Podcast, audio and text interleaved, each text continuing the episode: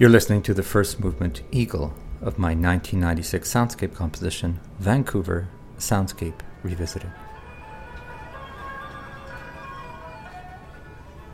I described the piece in the program note as an impressionistic portrait of the musicality and poetry of past, present, and future soundscapes of Vancouver composed using archival sounds dating from the World Soundscape Project in the 1970s and from recordings of Vancouver made in the early 1990s by Bob MacNevin on behalf of the School of Communications at Simon Fraser University. My method was to select a few hundred sounds from the collection, which I edited and catalogued by spectrum, category, function, pitch, and context. I then experimented with various combinations and modifications of the material until interesting sonic alchemies were found.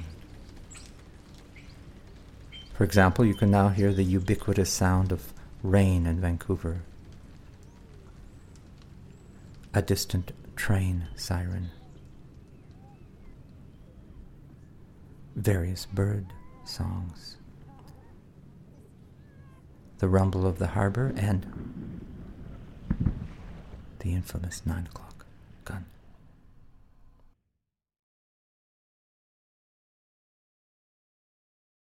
Now, let me tell you a short story.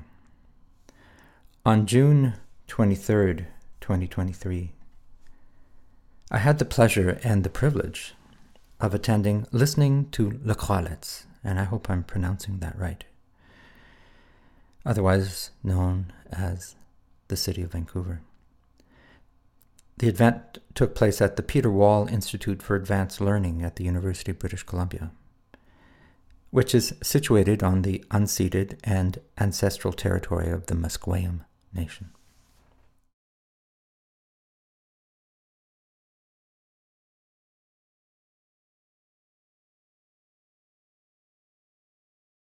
Now, as I sat in the room on a beautiful afternoon, I, a group of artists, all women, spoke about their week long residency in Lacralitz, organized by Indigenous sound scholar and UBC professor Dr. Dylan Robinson.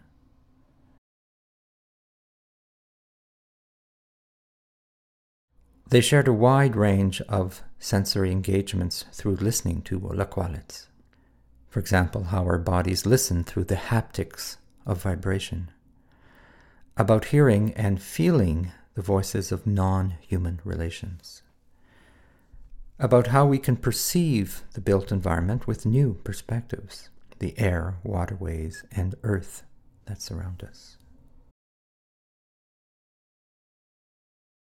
They spoke about their encounters with the Trans Mountain Pipeline, their dialogues with animals and birds, their encounters with haunting vibrations, and their thoughts about the past, present, and future sounds of this region.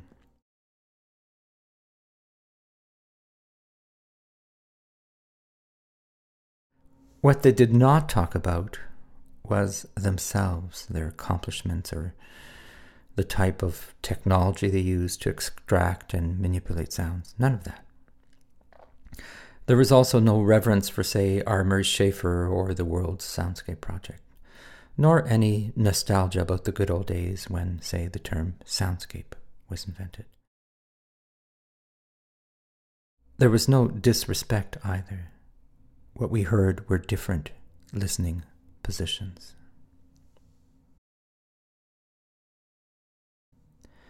Stories, poems, anecdotes, images, silences, and prophecies.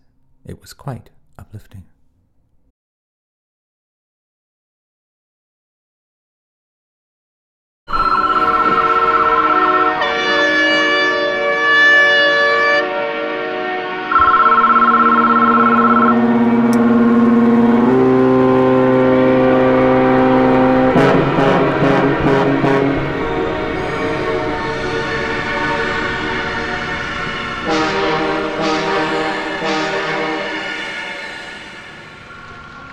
So when I listen back to my soundscape composition, I realize that my revisitation was, let's call it a reshuffling of the colonial deck chairs.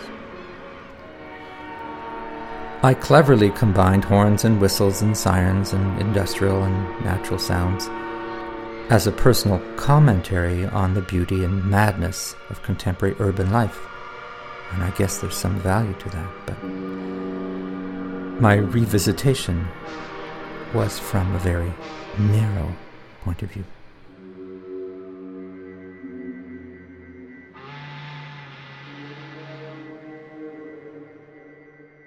I realize now that this music, my music, is inherently complicit with colonialism, and that my creative gestures actually further cycles of exploitation.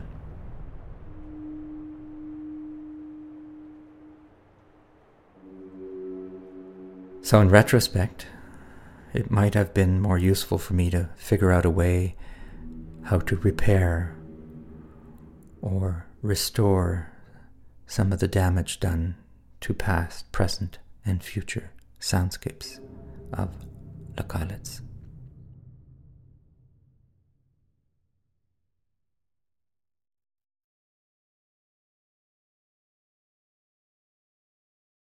What does decolonized listening sound like to you?